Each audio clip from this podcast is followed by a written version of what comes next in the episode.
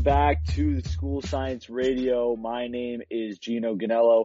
Joining me today again, Chris and Adam from Royal Blue Mersey. And guys, not much going on this week as it's an international break, but we still have some talking points to go over, some things that are lingering going into uh, you know the uh, the following week, this following weekend's games, and just some things that really need to be discussed. So uh, let's get right into it. And I think the biggest thing is injuries, and that we've talked a little bit about it on our, on the last podcast. Um, but still, um, it was it was an issue uh, at the beginning of the season. Seemed to have cleared itself up, but now it seems like it's growing again. As we knew about the Gomes and Sigurdsson injuries, but now Lookman picking up an injury that we we don't know what it is. Just know he got sent home from the England youth camp uh, today, or uh, not today, uh, but uh, recently, and um, now it looks like the list is building up again. We don't know how severe, but it looks like Gylfi uh, might be the most severe out of all of them. But how does Everton mitigate this issue, and uh, who do we look to step up with these players out if they are going to miss time? And Chris, let's uh, start with you on this one. Yeah, so the first thing that I do want to mention is that the, this, and like you said, we don't know a lot about Ademola Lookman's injury, but it kind of sucks, right? Because he was just getting really up and running and Silva has pretty much made him the first substitution off the bench the last several weeks and now he's, he's got this new problem and who knows where it goes from here. Hopefully he's okay. But the, the Gylfi Sigurdsson one is the one that concerns me the most because I think Andre Gomes can be adequately replaced by Morgan Schneiderlin don't really have anyone who can step into Gylfi's shoes. Um, as I've, I mentioned on the last episode, I think it may be worth a consideration to move to a 4-4-2 where Gylfi's spot in the lineup is just removed and we can kind of take advantage of having a lot of strikers. In terms of players who can step up and kind of bear that creative burden, I'm looking at a guy like Bernard, um, possibly who's creative and, and clever with his feet. I don't want to see him play in the middle, but if you're looking to to kind of build up the chances, um, he's somebody that I would be interested in seeing an increased level of production from. Yeah, and it's the, the timing of the Lookman injury, like you've said, is is really unfortunate because I think uh, with Gylfi out, y- you would probably have said before Lookman went down that maybe he was one of the guys that you'd really uh, be looking to at times to fill that creative burden because we've we've seen you know, what he's capable of again this season. Um, I completely agree with Chris. I think if Gylfi is out, there really isn't another option but to go 4-4-2 because there's just no one else who can, can fill that, that position, um, at the tip of the midfield in a 4-3-3. Uh, Kieran Dowell has, has had chances to, to be that guy off and on this season and has not, been very good, and the fact that he's not even a guy who's making the bench in Premier League games tells you uh, definitely what Silva thinks about him. So I think that that four four two is going to be the way to go. Ideally, uh, the the midfield two can be uh, Gana and Gomes. If Gomes can't go, then I I think uh, it really then comes down to do you prefer Tom Davies or um, Morgan Schneiderlin. I think if you're losing that creative force of um, of Gylfi, I think I'd probably lean Schneiderlin as I think Chris would as well, just because he's a guy who's going to complete more passes, even if they are often of the sideways or backwards variety, that he can at least give you a little bit more in terms of range of passing. And then it really just becomes the question of which of the three strikers, if you will. Uh, you want to start in the two up top. And if Richarlison's not among them, then does he play on the left? And you'd think it has to be Walcott on the right now with Lookman potentially being out. But those are going to be, I think, the, the big questions if all three of those guys can't play, uh, this coming weekend. Yeah, I agree with that. And, and, there is, I suppose, an argument that some people would make that you could slot Tom Davies into Gylfi's spot. I would not personally make that argument, but, um, that is another option. You're going to lose a lot of the creativity and against Cardiff, I don't think there's any point in playing a more defensive player in that spot, which is why I lean 4-4-2, but Davies in theory is, is another quote, I mean, and I'm doing air quotes here, solution. Well, and the, the interesting thing about the idea of putting Tom uh, at at the tip of the that midfield triangle. I, I wouldn't do it against Cardiff where I know um, I'm, I'm going to need creativity more than a ball winner. But the idea of using him uh, in front of Gana and Andre or yeah, or Gana and Morgan, depending on who's available, um, against Liverpool is a little bit more interesting because you're putting a guy who's going to be able to win you the ball a little bit higher up the field. Um, maybe that's a, a tactic that you use to try to force a couple of turnovers during the Liverpool build-up to try to spring something on the break.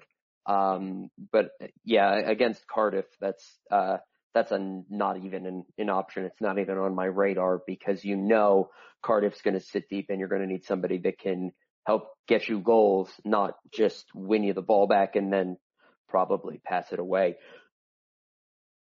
Yeah, and, and these issues, um, I mean, Sigurdsson obviously the biggest issue, but like you guys mentioned, Lookman also, um, you know, starting to really find his groove here, and it's more of a one of those situations that's it's difficult to see just because the player is playing so well, um, and really making a uh, a name for himself in the squad and and doing well under Marco Silva and really making a name for himself with the manager. But for the Sigurdsson uh, thing specifically, I, I think this tells us a lot about how the manager this uh, time out for Sigurdsson would tell us a lot about how the manager feels about uh, Kieran Dowell, and we've talked about this already today. But I, I just think that if he isn't in the starting eleven, as we all believe he shouldn't be, um, really tells you where he's at and how, um, you know, kind of low in the totem pole he has become for Marco Silva, and, really creates questions as to what's next for him. Um, and then it could be completely different if he is in the starting 11 we'll have to see how that one plays out, but certainly something to look out for as we move forward this week. Again, not as important this week to have Gylfi, more important for the Derby in, in two weeks, but um, still a serious situation that we have to keep an eye on. But moving now to another story that's you know popped up on the radar and one that's certainly worrying for us Everton fans who uh, have come to love seeing Jordan Pickford in, be- uh, in between the posts there. Uh, David De, De Gea is not close to signing a new contract to Manchester United. Manchester United have expressed interest in in Pickford. Um, let's start out with Pickford and Everton first, and Adam will go to you. Aside from the obvious, you know, we don't want him going anywhere because he clearly is a very important part to this team. How valuable is Pickford to Everton? Uh, very, very valuable. Uh, goalies are such a weird commodity, um, because you, you've only got the one, uh, the one who you know is going to be playing week in and, and week out. And once you've solidified that, it really just takes so much stress off of everything else that you do because you know you've got a guy who's going to anchor your team, who's going to keep your defenders in line, and who's who's going to make you big saves that keep you in games.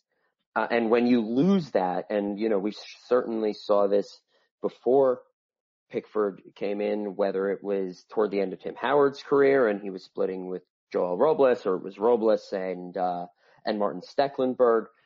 It's it's very easy to see how everything can kind of deteriorate at the back when you don't have that guy who's in charge, who's in command of what the team is doing and who, who makes the big save when, when you need them. And not only do we now have that guy, the fact that United immediately, as, as this De Gea contract situation has been developing, is now immediately coming out and looking for a guy in their league who has proven to be that guy tells you how important it is because it's almost immediately gone into panic mode for United if they lose to Gea. I think that we can kind of illustrate how important Pickford is to Everton just by rewatching the last game that the club played, right? Because Pickford made us several just utterly ridiculous stops against Chelsea as he is known to do. And uh, while I did appreciate and was encouraged by Marco Silva's gameplay, and Everton still probably don't get a, a point out of that match if Pickford's not standing on his head.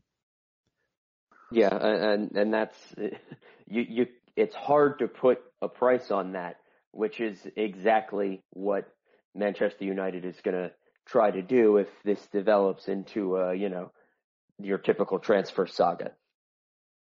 And you said it, it, it is hard to put a price on that, but if, because you know they are going to come after them and there's going to be rumors whether, uh, how, how strong they are, we will not know. What kind of price would you guys sell or feel comfortable selling Pickford for, uh, if it comes to that?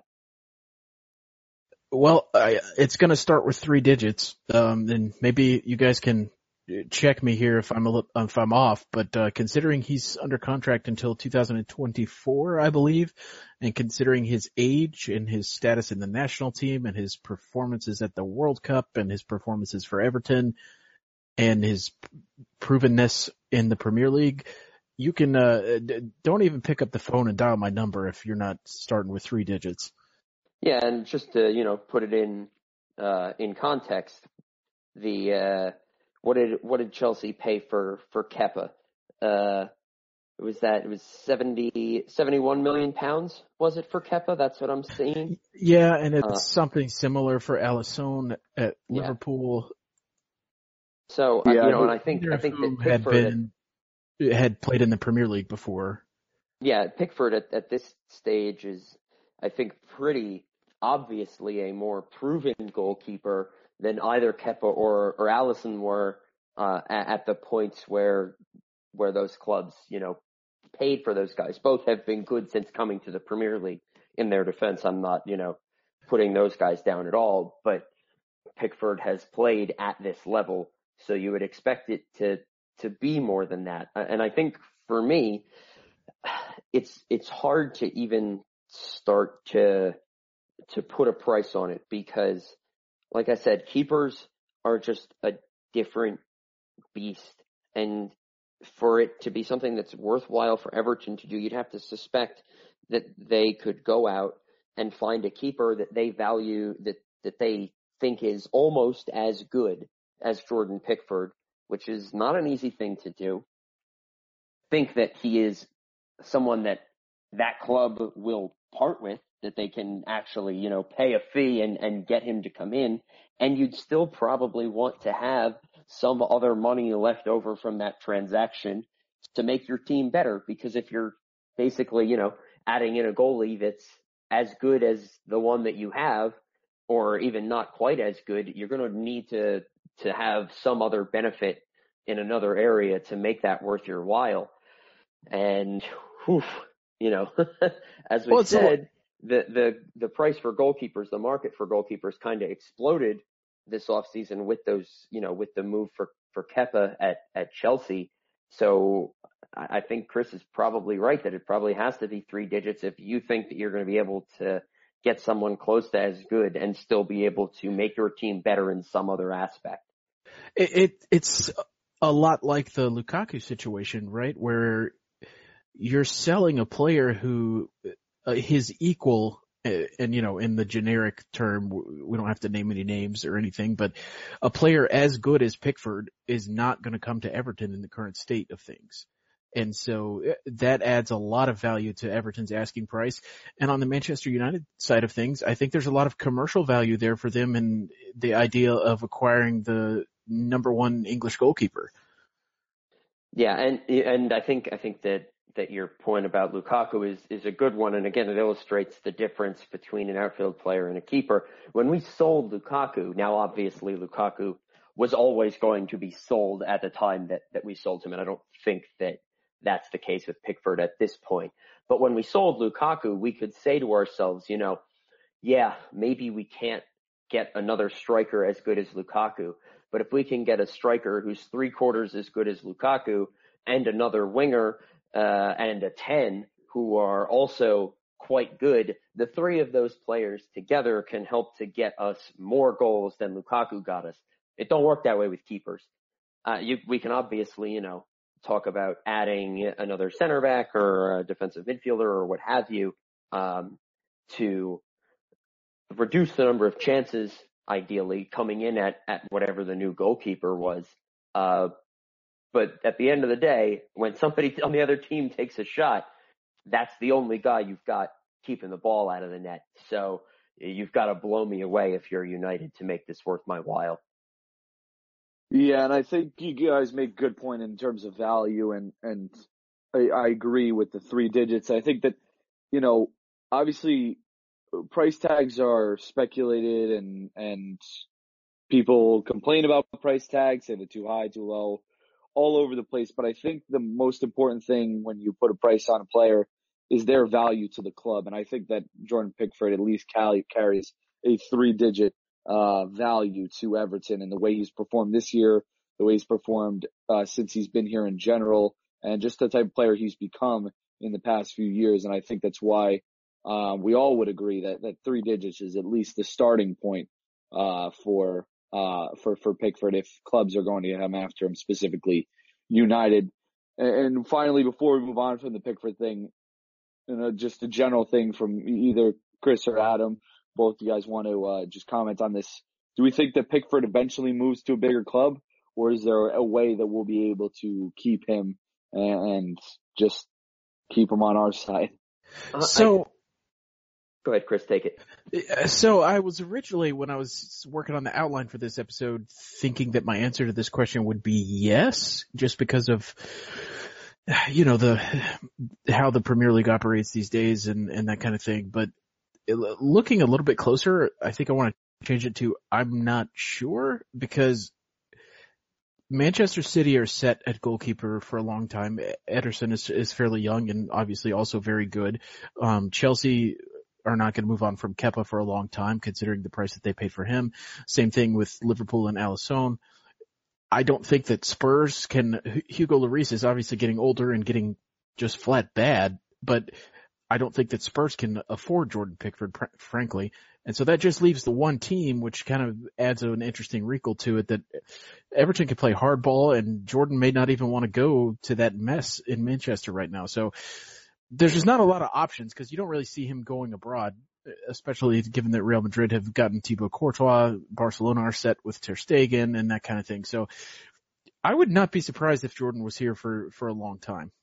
Yeah, and I think that you've hit on two two additional important things about this in that, and one is that uh, United again, even if United gets its shit together, for lack of a better term, and decided to put out the money for this guy, you know, I don't know if that's a place that he would want to go. And I think that the assumption that right now, given the state of United and the state of everything that goes on with Jose, the the idea that you know January would roll around and the board at United would be comfortable putting out this much money for a goalkeeper that their current manager wants. If Jose's still even there in January, there's just so many variables at United right now that it's hard for me to even see the, the club getting together and saying, okay, yep, this is what we want to do. We want to offer, you know, 90 million pounds for Jordan Pickford or whatever uh, the number is. And then to, to get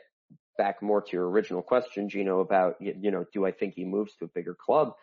I think, uh, I was going to say something, you know, quite similar to, to what Chris said that the number of bigger clubs out there that are in definite need of a goalie is, is pretty limited. And I don't necessarily, as much as Chris, I think, feel that him going abroad would be, um, that shocking. But again, it, it, you figure that, that Barcelona, Real Madrid, uh, Bayern has Manuel Neuer, again, who you don't suspect that they're looking to, to replace right away. Um, Juventus has Mattia Perin as kind of the heir apparent there. You run out of big clubs who need a goalie pretty quickly because they're big clubs. They've already spent for the goalie that they want because they're big clubs and they've got the money and the clout to do that. So, uh, because of the nature of goalkeeping, much as we've just seen with United, when those windows open up where you go, oh crap, you know, I'm a big club and I need a goalie. When it happens, they're willing to, you know, pay whatever and it's a big thing when that moment comes across, but they don't happen that often because the big clubs that are well run, uh, don't find themselves in the situation that United might soon find itself in. Yeah, and I, I think that another thing uh, with this whole Pickford um, rumor and whatnot, you know, Everton is moving in the right direction, and if we can, you know, I think I think we're not too far off from competing uh, with some of these bigger clubs, which could also be another factor that keeps Pickford here, especially in in uh, reference to uh, regarding United in the situation where you guys both said, um, and I agree that you know United isn't exactly right now a desirable place uh, for many people due to the situations that they have at manager and how they've looked and how they've really performed over the course of the year. So I'm not really sure about this one. I'm not sure whether he moves to the bigger club. I think you're, I think you're both right in the sense that there's not many, it's really either United or, or Everton at this point in terms of bigger, of big clubs. And, um, I think that because of that, we probably have a better chance of keeping him. And then the price tag on top of that, I think, I think together, um, he probably, uh, will end up staying uh, on our side, and, which is and I, a great I, thing here. I think that there's one other thing that we should probably just keep in mind. As Everton fans, you know, we watched him every week last year, and we got a really good good sense of how good he is. Um, but let's not forget that if you go back six months, even, and there were serious questions about him being the England number one going into the World Cup.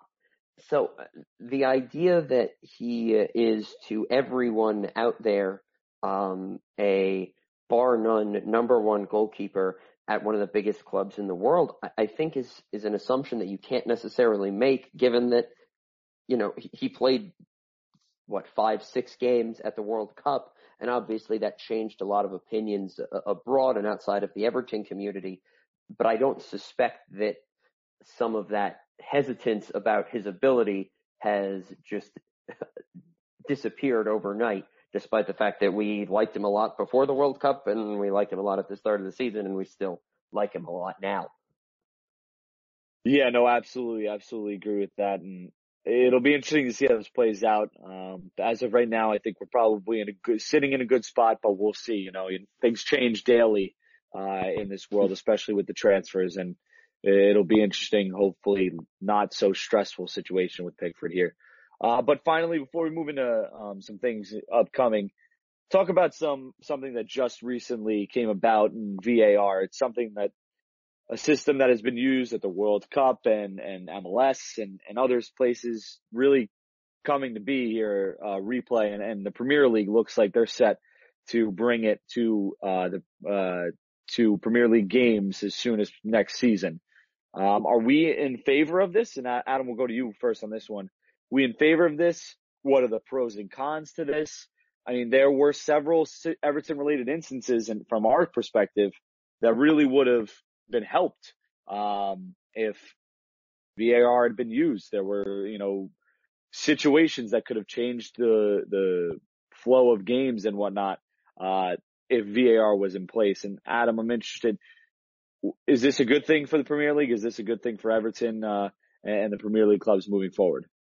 So there's two things that I think we need to say about VAR. And one is that I know that the concern that a lot of folks who have not watched a lot of games with VAR have um, is about the pace of play and about it slowing down down the pace of play because uh, we're we're waiting for referees to take a look at you know every potential incident out there. Um, and at least my experience uh, watching MLS, and I watch a lot of MLS, uh, is that it is not something that frequently slows down the game. 95% of instances that are being checked by VAR, you don't even see in real time in the game the incident happens and you think in the back of your head, oh, you know, the VAR may look at that and the fifth official, as it were, the VAR official who's, who's not, you know, on the field, who's off in a van somewhere, you know, watching everything on lots and lots of screens, takes a look at it and basically just tells the referee while play is still going on, nope, you know, that play is fine. We looked at it. You don't need to worry about it. The only plays that stop for a long period are ones that might potentially get overturned. Um, so I, I, personally don't have any issues about the pace of play. The second thing um, is that, and Chris will tell you this because I tell him this at least once a week, VAR is only as good as the officials who operate it. Because at the end of the day, it is still the head referee's decision to potentially overturn something on video review. And if the referee is a dunce and doesn't know the rules or has a poor interpretation of the rules or is just stubborn and doesn't want to admit he was wrong, then you're still going to get calls wrong in VAR. And that's something we see a lot of in MLS that I hope in the Premier League will be less of the case because the system as it is in place is a good one and one that should get things right a lot more than it does wrong if referees are using it properly. Uh, you mean you're not excited about Mike Dean with an extra way he can screw up a, a football match? He can't be any worse than uh oh oof uh, Kevin Salazar. Oh man, I can't even think. I got so many MLS rep names in my head because I don't like any of them. I'll, I'll spare you. I'll spare you. But yes, Mike Dean is one that maybe uh, I also am not necessarily looking forward. Can to. Can you imagine the the exuberance with which Mike Dean would make the VAR motion? just making that big box that's like three times the size of him. His arms are out like he's a cheerleader. Yeah, I could see it. I ultimately I think this is a good thing. I think it's it's progress, and you know we've, as Gino mentioned, there have been plenty of instances this season where Everton I think would have benefited from VAR. You look at um, the penalty that Idrissa Gueye conceded against Manchester United, especially, um, and the Pierre Emerick Aubameyang second goal for Arsenal. Those two things probably would have been overturned if if VAR is being used correctly by the head referee, and I don't think that you know Richarlison or Phil Jagielka's red cards would have been would have been messed with, and and that's fine. But there there are points at play in the table here for Everton if this if this comes to pass, and you know it it will end up biting them as well. But on the whole, I I, I don't really see how this could be a bad thing. Yeah, and, and just for any any listeners who are not totally familiar with the system and, and what gets reviewed, there are only four things that um, that will be reviewed by VAR at, to see if things were right or wrong, and that's goals. So if there was a foul in a build up to a goal or someone was offside, um, red cards, penalties, and cases of mistaken identity, like we had the case uh, for it was was it United or Liverpool? I don't remember a couple of years ago, um, where the ref basically gives a red card or a yellow card to one player, but it was a different player that committed the foul. Uh, then the VAR would get in his in his ear and basically say, you know, hey dumbass, that's not the guy that committed the foul. Those are the only four instances where VAR is used. Um, anything else, it, it's still if the ref gets it wrong, he gets it wrong. Yeah, and I'm in agreement. I I liked VAR. I thought VAR was or has been better um, than a lot of people expected it to be. Uh, it's you know, it's not perfect like you said. Not no replay system is perfect because it still in the end relies on the referee and him making the decision. But I think it allows us allows the game to be better uh, called and to be better refereed and to make sure that those calls aren't being missed um, like they have been, whether it's for Everton or against Everton is is neither here nor there. It's more about getting the calls right on on the field, and if they need to be checked, getting them checked so that you know teams aren't losing points based on decisions that were clearly and obviously not the right ones. But we'll see how that plays out, and we'll you know we'll see how things go with the Premier League. I, I think that it'll probably be pretty good, but we'll have to wait and see. Um, going now into the upcoming schedule of uh, for Everton. There's, there's some, we got some pretty difficult games coming up, but uh, we got Cardiff this week, which you know should be a walk. Um, what can we expect to get out of these games? And we'll start with Cardiff, Cardiff, and then going into Derby week. Adam, we'll go to you on this one because you did write a story about this uh, during the week, and all you guys want to check that out. Um, Adam, if you can just uh, you know, give them the, what the article is called so they can find that on the Royal Blue Mersey website. But what are we thinking of the Cardiff game and then how that kind of helps us moving forward into Derby week? Yeah, so um, so I, I took a, a look uh, in a, an article on the site uh, looking ahead to Everton's remaining 2018 schedule, um, and just kind of broke down all the games that are going to happen between now and, and January 1 as my, my endpoint. Uh, and trying to figure out what can we reasonably hope that for Everton to, to come away with, uh, by the time we're, we're into 2019.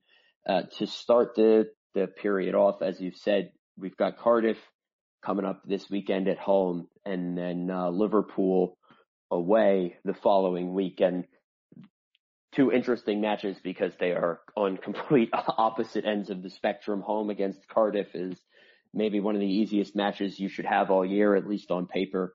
With uh, with away to Liverpool is obviously one of the toughest. Um, there's not there's not too much to say about the the Cardiff match because it's simply one that even without Gylfi, without Andre, without Ademola, you just have to come away with three points um, because Cardiff, credit to them, they've been better than I think a lot of people expected. But to have them come to Goodison Park, it's it's just the situation where you've got to find a way to break down their low block uh, and and get a goal and not make any stupid mistakes that let them in easily.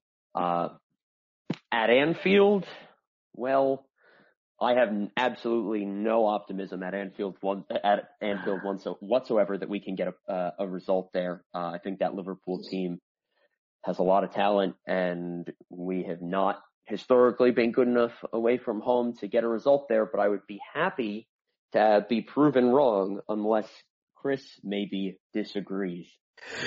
I don't have any additional optimism for you at Anfield. I do just want to present a couple of points for your consideration, mm-hmm. and those are that for God knows why, Jurgen Klopp has been playing Roberto Firmino as the number 10 and Xherdan Shaqiri as a central midfielder, which, uh, that seems wrong to yeah, me a little bit. There's a good reason for that. It's because it's definitely wrong. um, sometimes I feel like these uh, brand name coaches and managers, for lack of a better term, kind of outsmart themselves, and this feels like one of those times. Uh, you have a striker and a winger there, uh, my friend. That's uh, it's not a central midfielder. Uh, not to say that those two things are uh, reason enough for Everton to be able to get a point because I don't think that they are, but just angles that Marco Silva could look to exploit for. Yeah, and, and I think that the I would suspect I cannot speak to the inner machinations of Jurgen Klopp's mind, and I'd prefer to stay out of there if I could. Thank you. Um, the issues that Liverpool have had uh, over the last couple of years have been when teams have come out and said, "We're not going to play out of the back. We're not going to let you press the ball away from us. We're going to sit deep, and we're going to say, go ahead, try to break us down." Um, and I think that that's something that Marco Silva has has shown a willingness to do. He showed that last week against Chelsea that, you know, we had our moments in, in possession and getting forward, but especially in the second half, you know, he said, we're going to sit deep. We're going to try to see if you can break us down. I think that's the right way to go at Liverpool. And I'm, I'm sure, uh, next week after the Cardiff match, we'll, we'll be talking more about that. The, the blueprint is there but that blueprint hasn't changed for two years and we haven't been able to, to get a victory against Liverpool, even with that blueprint out there front and center. And I, I don't see enough change in the level of talent at Everton to make me believe that we could go get a win at Anfield. Yeah, I, I think again, agree with you guys on Cardiff. I think that's should be a walk just got to take care of business there, get three points and and get out of there. Liverpool always historically bad there, um, as we are with all top six teams on the road. Uh, but Anfield's been a specifically tough place to play for us. Um, and it's going to be difficult to get out of there with any sort of result just because of how good this Liverpool team is. Um, and, and, you know, obviously as Everton fans, it's hard for us to admit um, but they're no joke and they, they, they have shown that, um, time and time again this year. uh, and, and, how talented they can be. Um, hopefully, you know, if anything, uh, if, if, if things are going in our favor, maybe we'll catch a break and, and something will go our way and that would yield maybe a result there, but that's not normally how things work for Everton fans. So, uh, optimism is low for us here, uh, going into that week. But one more, uh, game coming up that we have that is an important game and, and an interesting game is, is the Spurs game. Uh, they've been, you know, a measuring stick for us in terms of how they could get, uh, you know, how they crack the top six and how we could do so, um, moving forward and, and really put ourselves in that, that spot. What kind of gap is between these two clubs now? Um, and do you think the, the, that Everton can get a result at Goodison this time around? And Chris, we'll go to you on this one to start off. So I don't think Spurs are very good this season, and that's largely of their own doing. What with the uh, transfer inactivity over the summer, but they do their their core of talent is still significantly better than Everton's with, you know, Jan Vertonghen and Toby Alderweireld at the back, Dele Alli and Christian Eriksen in the midfield, Harry Kane up top, uh, Lucas Moura has been excellent for them. Um, Son is also superb. Eric Lamela apparently had talent that I had never realized he had before.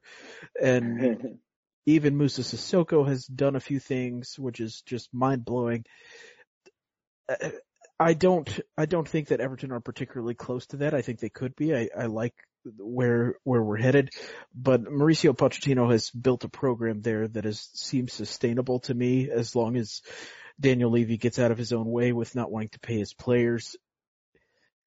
That that being said, you know, as you mentioned, I do think that Spurs are an interesting model for breaking into the top six because you look at what they did with Gareth Bale, and that's something that Everton wanted to try and replicate with Romelu Lukaku in terms of turning those funds into a handful of players rather than just spending big to replace the one player early returns on Everton summer last year, not very good, although they're, they're kind of getting better with every game that Michael Keane plays. Um, so, you know, I, if I had to, if I had to guess, Spurs are not going to be the team to fall out of the top six to let Everton in. I think it'll be Arsenal and Manchester United, but Spurs at Goodison Park, nevertheless, are a game to where I would be at least interested to see if we can get a result. I wouldn't be surprised if we did.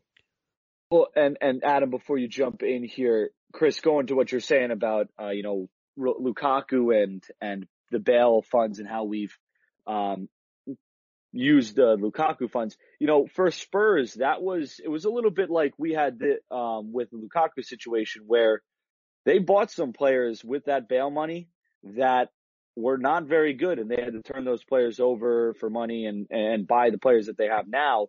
So they eventually found it out, found, figured it out too. So I think it, it matches up a little bit, um, I, I, a little bit better in that situation. I think that, um, you know, they've, they had their problems too.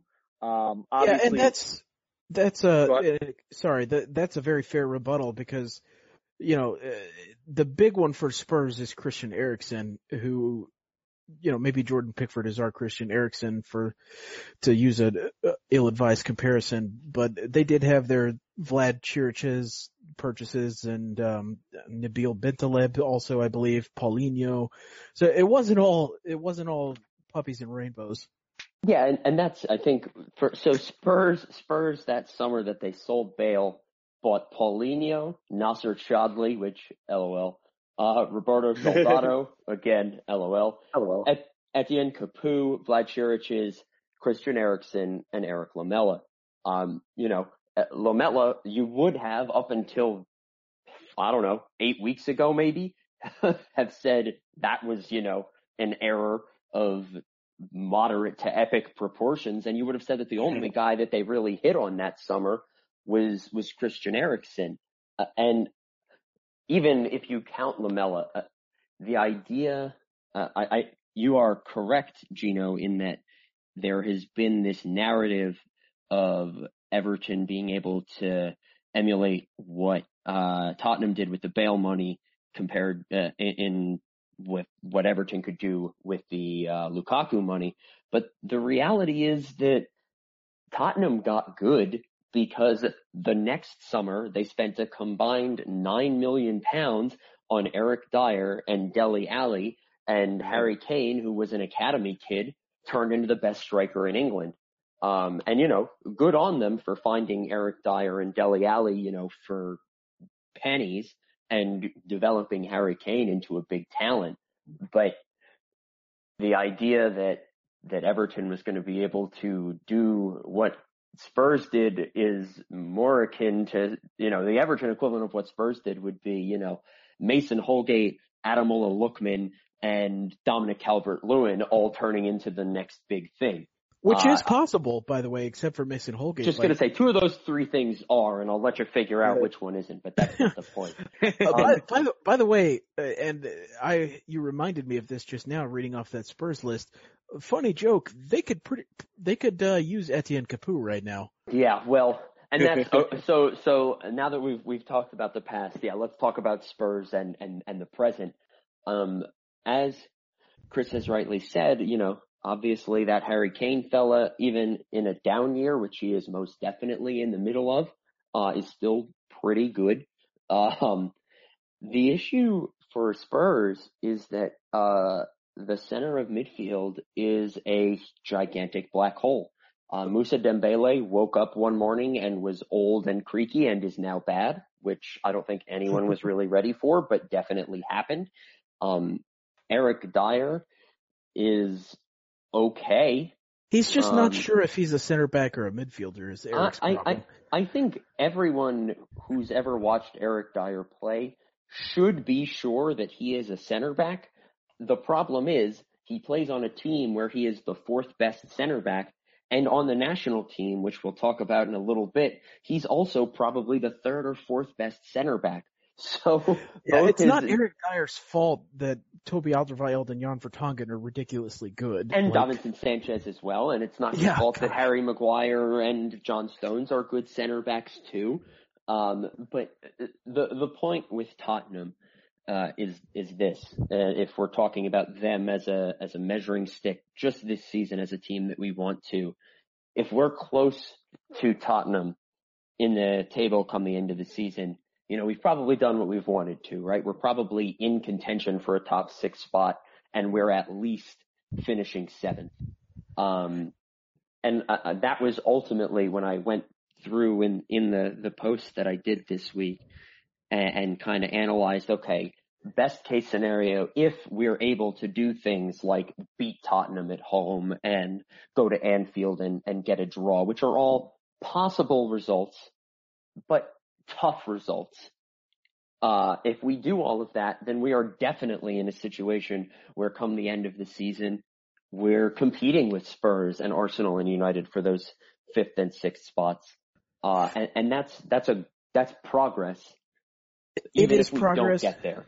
Yeah. And I, and just to tack on to the end of your point about Spurs midfield, and, and as you alluded to, Moussa Dembele is washed and Victor Wanyama got hurt. And the other problem, and I kind of talked a little bit about this with Adam privately earlier in the week, Harry Winks, not the Lord and Savior that Spurs fans would have, would lead you to believe. Uh, really not even close. Um, he's 22, 23 now and has not really developed at all. And I understand that he's, he's had some injury problems, but I'm not even sure that I would take Harry Winks over this season's iteration of Tom Davies, and I think that's really hurt Pochettino in his planning, um, because I think that they wrongly perceived Winks to be this guy who could step in and fill Dembele's press resistant ball progressing role, and that just has not happened at all.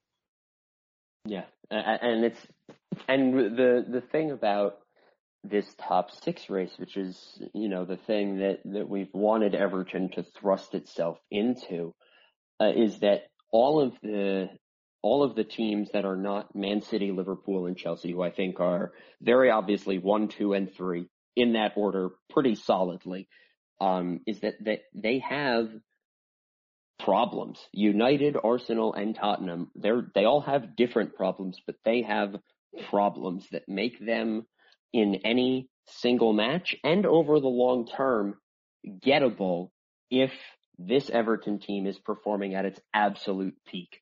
Now, to be at its absolute peak, Gylfi Sigurdsson needs to be healthy. Andre Gomes needs to be healthy. And, you know, these, that is pretty self-evident. Um, but I think that Everton is capable of having a go at those teams in the table.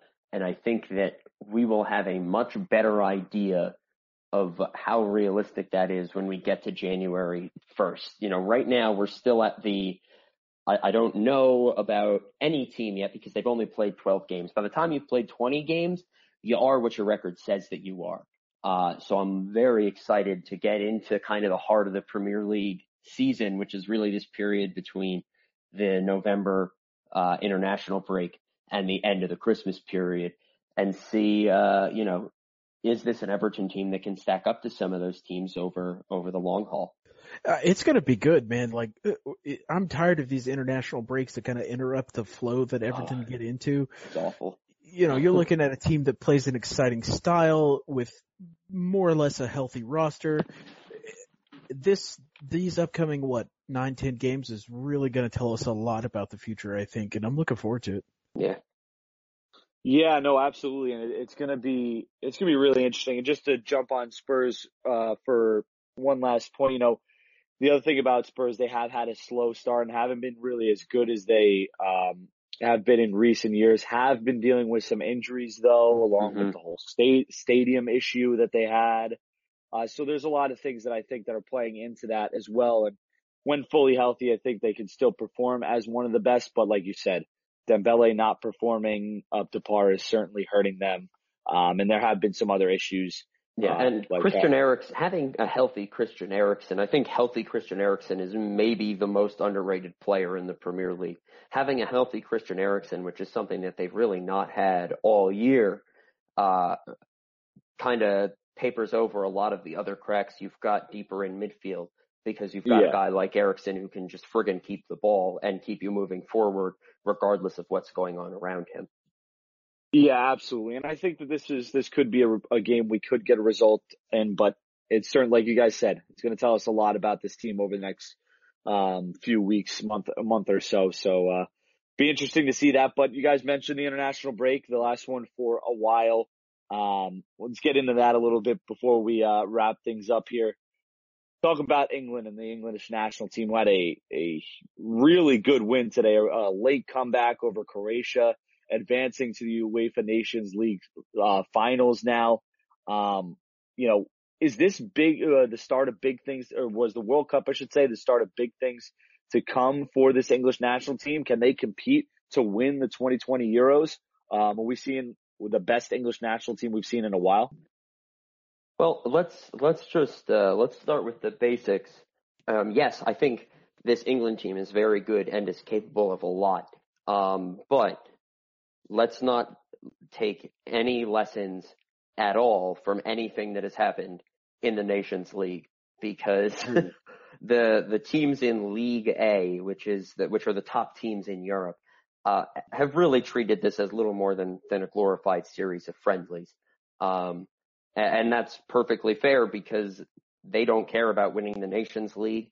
And the Nations League is one path by which you can qualify for Euros through a needlessly convoluted process that I won't even begin to go into here.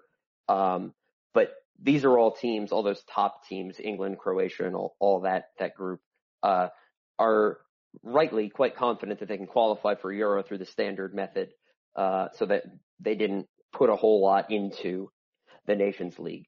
That said, there are plenty of other really good results, obviously, from the World Cup where you begin to think, you look at this, this group of England players and you look at guys like Harry Kane and Raheem Sterling and Marcus Rashford and now Jadon Sancho getting into the mix. There are a lot of really exciting, entertaining, and really young players for England that can do a lot of damage and that have now proven to do it both at the club level and at the international level. And that is something new and unusual and it's a lot of fun to watch. Yeah, I think that the biggest thing for this England team for me is that uh, you kind of want to root for them, which is just a strange and a strange feeling compared to years past when they were bumbling about trying to fit Frank Lampard and Steven Gerrard into the same midfield. It's pretty for- hard to root for any team that has Steven Gerrard in it. I think is Oh, the, yeah. the takeaway there. Yeah. Didn't like the LA Galaxy when he was there either. You know, for what that's worth. yeah, and you know, uh, I uh, actually, well, I'm not going to try to force a slip joke into there. I just won't do it. Um, Uh, well, I might now. I'm going to think about it first. Go ahead. no, but uh, England is fun, which is just really weird because they've not been fun for a long time. Uh, you know, I think about back to as a United States fan, the 2010 World Cup, I believe it was, where Robert Clint- Green. yeah, Clint Dempsey just shot a beach ball past Robert Green, and you'd like, man, I don't want to watch this game. This is not this is not enjoyable.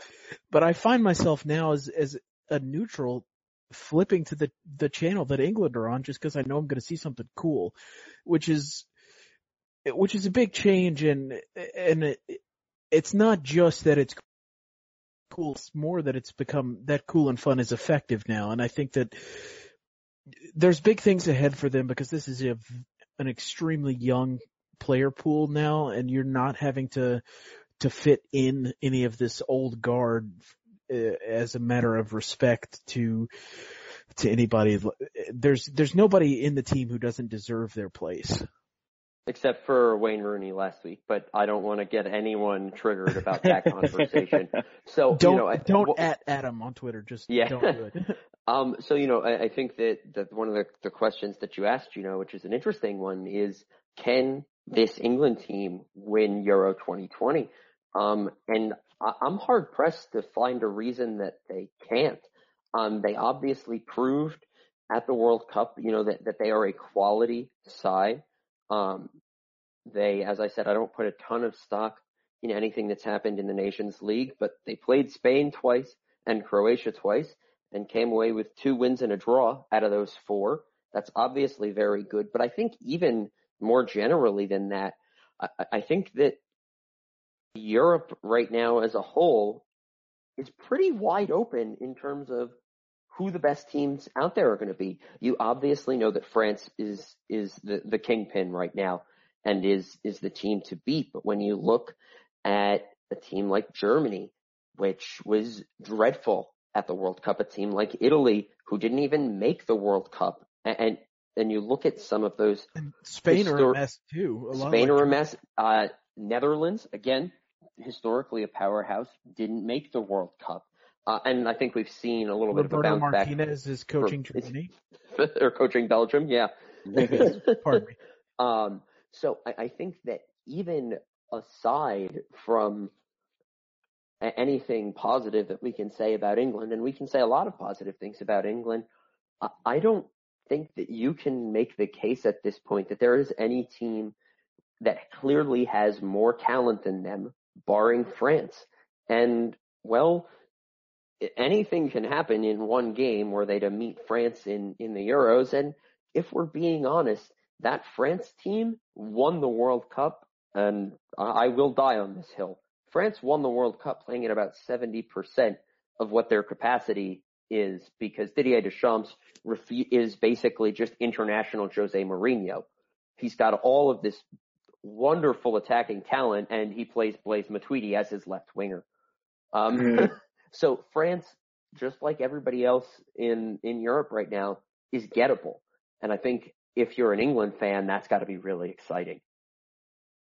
Yeah, absolutely. And, and things are really looking up for England, um, you know, moving forward, like you guys have mentioned. I- I, think that this England team really, uh, during the World Cup brought a lot of attention to themselves by the way that they played and just the talent that they put out there. And they, they've been very good and they're adding some new players, like we've mentioned, some, some youthful players that can keep that going for years to come, which is great for them. Um, but, you know, we've talked about the Euros and England's had some trouble getting trophy trophies in these big tournaments, uh, year after year, you know, tournament after tournament. What's the big thing England need to do to avoid another slip up in a chase for a trophy? Uh, see, there's, there's your slip See? joke. I see, I- I- Ah. yeah. Was sitting on that one. Um, I'm going to keep this kind of simple. I think the biggest thing, if you want to narrow down to one thing that could that could help uh, England get over the hump, they need to find slash develop an actual number eight. And I, uh, yeah, go ahead. It's not Ross Barkley, um, because nobody knows what the hell he is. It's not uh, Jordan Henderson. Eric Dier is definitely not a number eight. Dele Alli and Jesse Lingard, despite their usage at the World Cup, also not number eights. Uh, England have spent basically the entire time since Frank Lampard and Steven Gerrard retired from international duty trying to find a player who kind of fits that mold uh, to play in their midfield and they've not had any luck so far. You know, it's kind of a shame, honestly, that James Milner has retired from international duty because you, he's the type of guy that, that could fit there, but it's, it's the one big hole in their, in their lineup for me. I, I would even, uh, expand that a little bit and say that, uh, the biggest obstacle between England and a trophy right now is just the midfield. Um, in, in, a little bit, we're going to talk about, you know, our, our preferred 11s, our, our best 11 for, for England right now. And, uh, when I was prepping before we started recording, uh, I, I wrote out, you know, here's my goalie, my back four, and my front three, assuming that England play a 4-3-3. And it's all pretty straightforward. And then you get to the midfield and you go, oh my God, I don't even know if there's one player that I would be willing to commit myself to in a midfield three for England, much less three.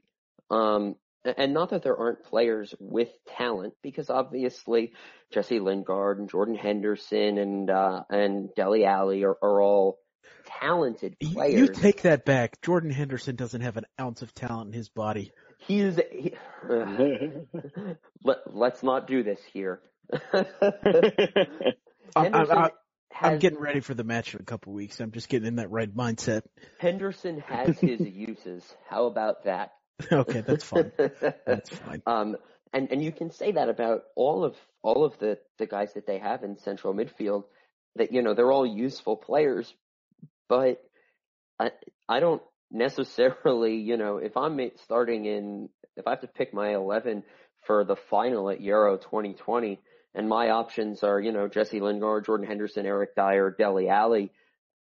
Uh oh, because France is going to mop the floor with you in the midfield, running N'Golo Kante, Paul Pogba, and left winger slash left central midfielder Blaise Matuidi at, you know, a midfield three of, uh, you know, Hendo, uh, what did they start today? Today, England started Ross Barkley, Eric Dier, and Fabian Delph as its midfield three.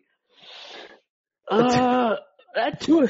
All three of those, all not three good. Those players don't know what position they play. Yeah, Literally. well, I mean, let's let's be fair to Fabian Delph, who's definitely a central midfielder, and Pep just does weird things to players. Fabian Delph, if he's playing for anyone but Pep Guardiola, is definitely a central midfielder. Let's. Yeah, I think that's probably can, fair yeah, to say. But so if, if you're going to ask me what their biggest issue is, is that they've got to figure out you know, how they're going to find three players in the midfield that fit nicely between what I think is probably a pretty clear back four and a pretty clear front three, both of which have a lot of talent. Uh, but, but they're just one or two pieces in the midfield away from being able to really put that all together on a consistent basis, I think.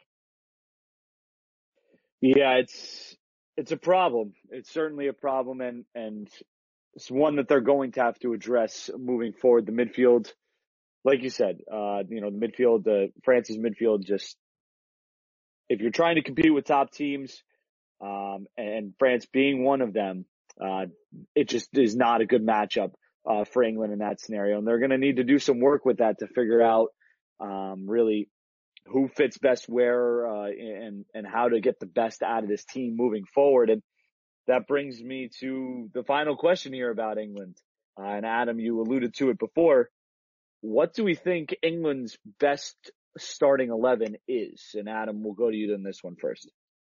So I, I think, uh, like I said, at the back and at the front, I think this is the easiest. I think Jordan Pickford's in goal. I think your front three is probably Sterling, Kane, and Marcus Rashford. Um, Jadon Sancho creates uh, an interesting conundrum on uh, on the wing opposite Sterling. I, I think is he's a player that maybe by the time you know we get to Euro 2020, maybe could could fit into there as well. But all good options, all you know players that you'd think, yep, I'm I'm pretty happy with that going into a major international tournament. Uh, any disagreement on those four players so far, Chris?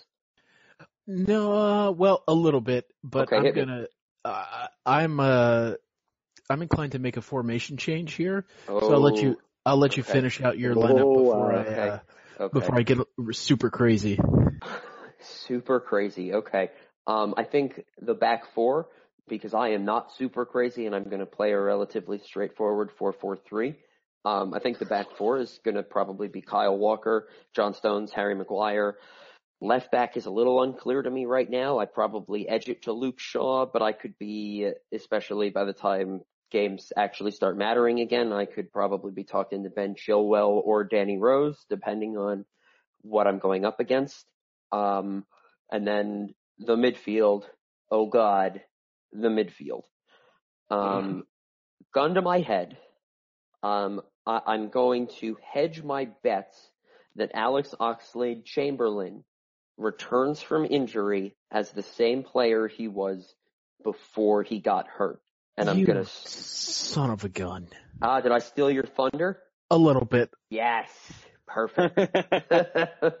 uh, uh, because I think I think that Ox, what he was, the way that he was playing at Liverpool under Jurgen Klopp before he got hurt, was beginning to border on maybe that fabled number eight that Chris was referring to. That that could be the guy that that brings it all together.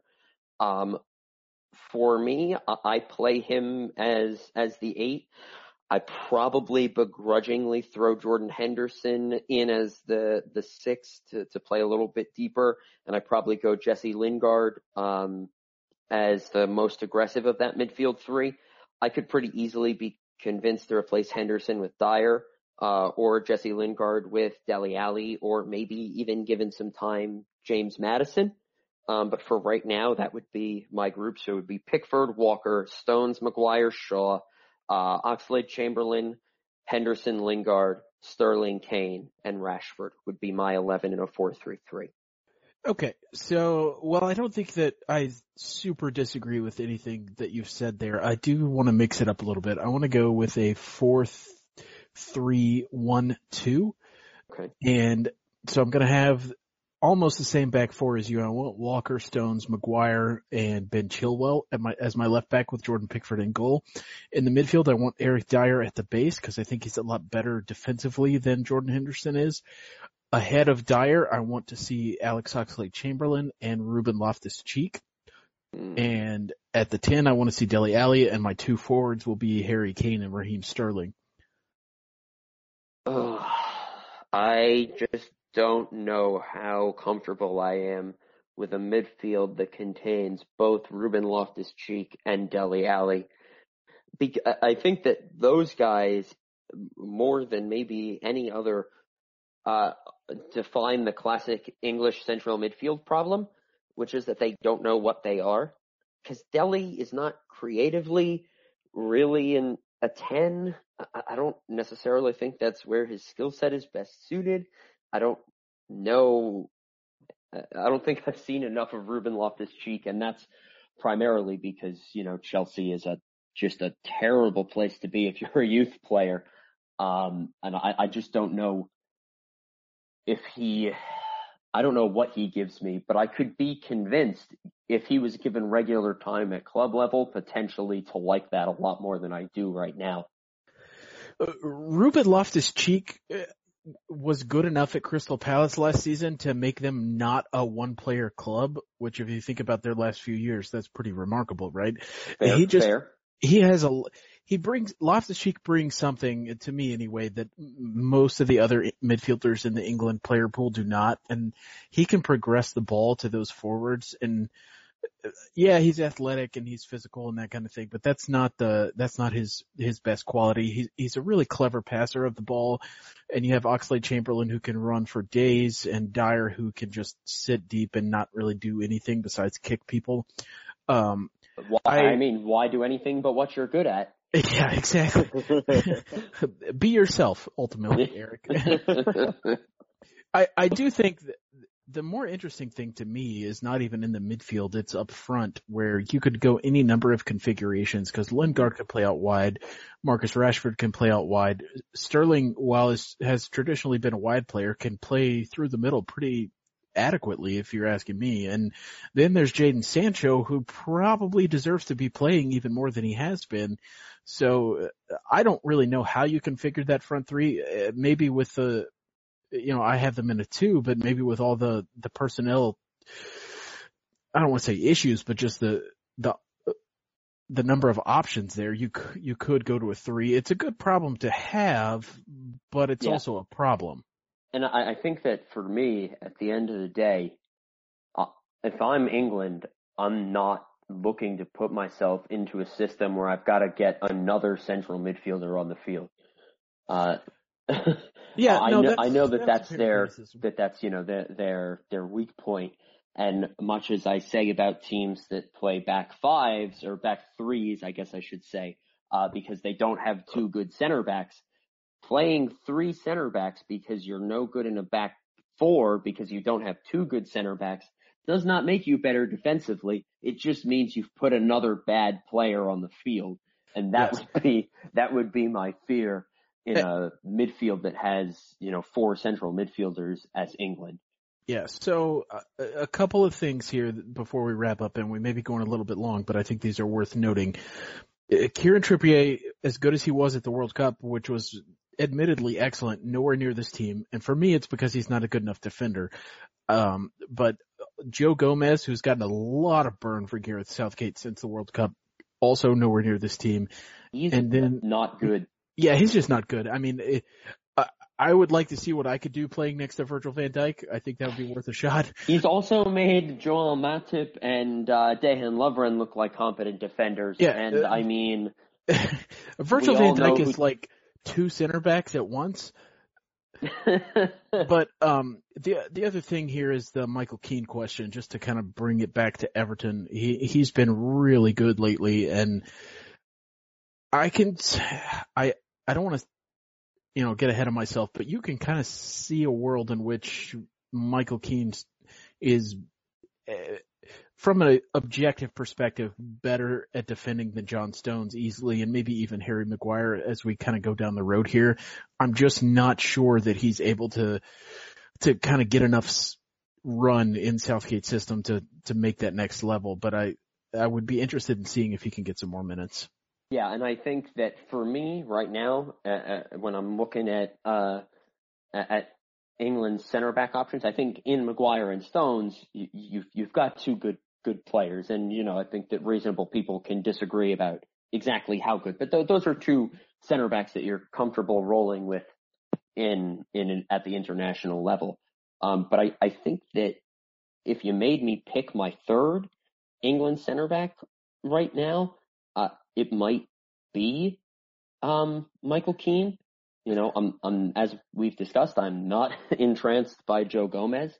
Um, I, I don't think that Lewis Dunk is a particularly great defender. I think he's obviously done done well for himself at, at Brighton, but I, I don't look at that guy well, and think international yeah. level center back. The thing with um, Lewis Dunk is he's not young, and yeah. the Euros are two years from now. I, I don't think he's going to sniff the the squad. I think it's just kind of a an experiment, and and it's the same with James Tar- Tarkowski uh, at Burnley. It's the same with Alfie Mawson, uh, who's now at, at Fulham, but was at Swansea, Swansea yeah. previously. Again, good good players at the club level um, who uh, did well uh, in a system that sat ten guys behind the ball for most of the match. Um, and not that there's anything wrong with being that kind of player, but I don't think it translates to to playing uh, at the England international level. So I think Keane is is right there. Uh, and the more that he plays with Everton and plays well, the more pressure he maybe puts on Harry Maguire, who, you know, as it stands, is currently forced to play next to Wes Morgan because apparently Claude Puel thinks that Wes Morgan can still play. He can't. We saw that firsthand. yeah, well, if I if I'm Jonny Evans, I'm wondering, man, what I got to do to get in the lineup ahead of Wes Morgan. But that's a discussion for a different day. Yeah, and and just to go on the Keane thing um, as well, you know, I mean, you put Keane and, and Maguire back there. That's a pretty decent aerial threat on set pieces. Uh, mm-hmm. Both of them pretty good at putting those in the back of the net, but it'll be interesting to see how England play out as they get to these competitive games. Still a while before we see um, anything meaningful uh, for them that isn't, you know, quote unquote meaningful in the Nations League. Um, but uh, it, will be interesting to see how things play out for them. And guys, it's all the time we have for today. Uh, thank you for joining me once again this week and uh, talking a little bit about Everton and you know filling in the international break for those who for all of us who don't have soccer uh, going on this week, giving them, giving everybody something to listen to. Uh, for you guys out there, thanks for listening again. Keep following us on Twitter. We'll talk to you guys next week.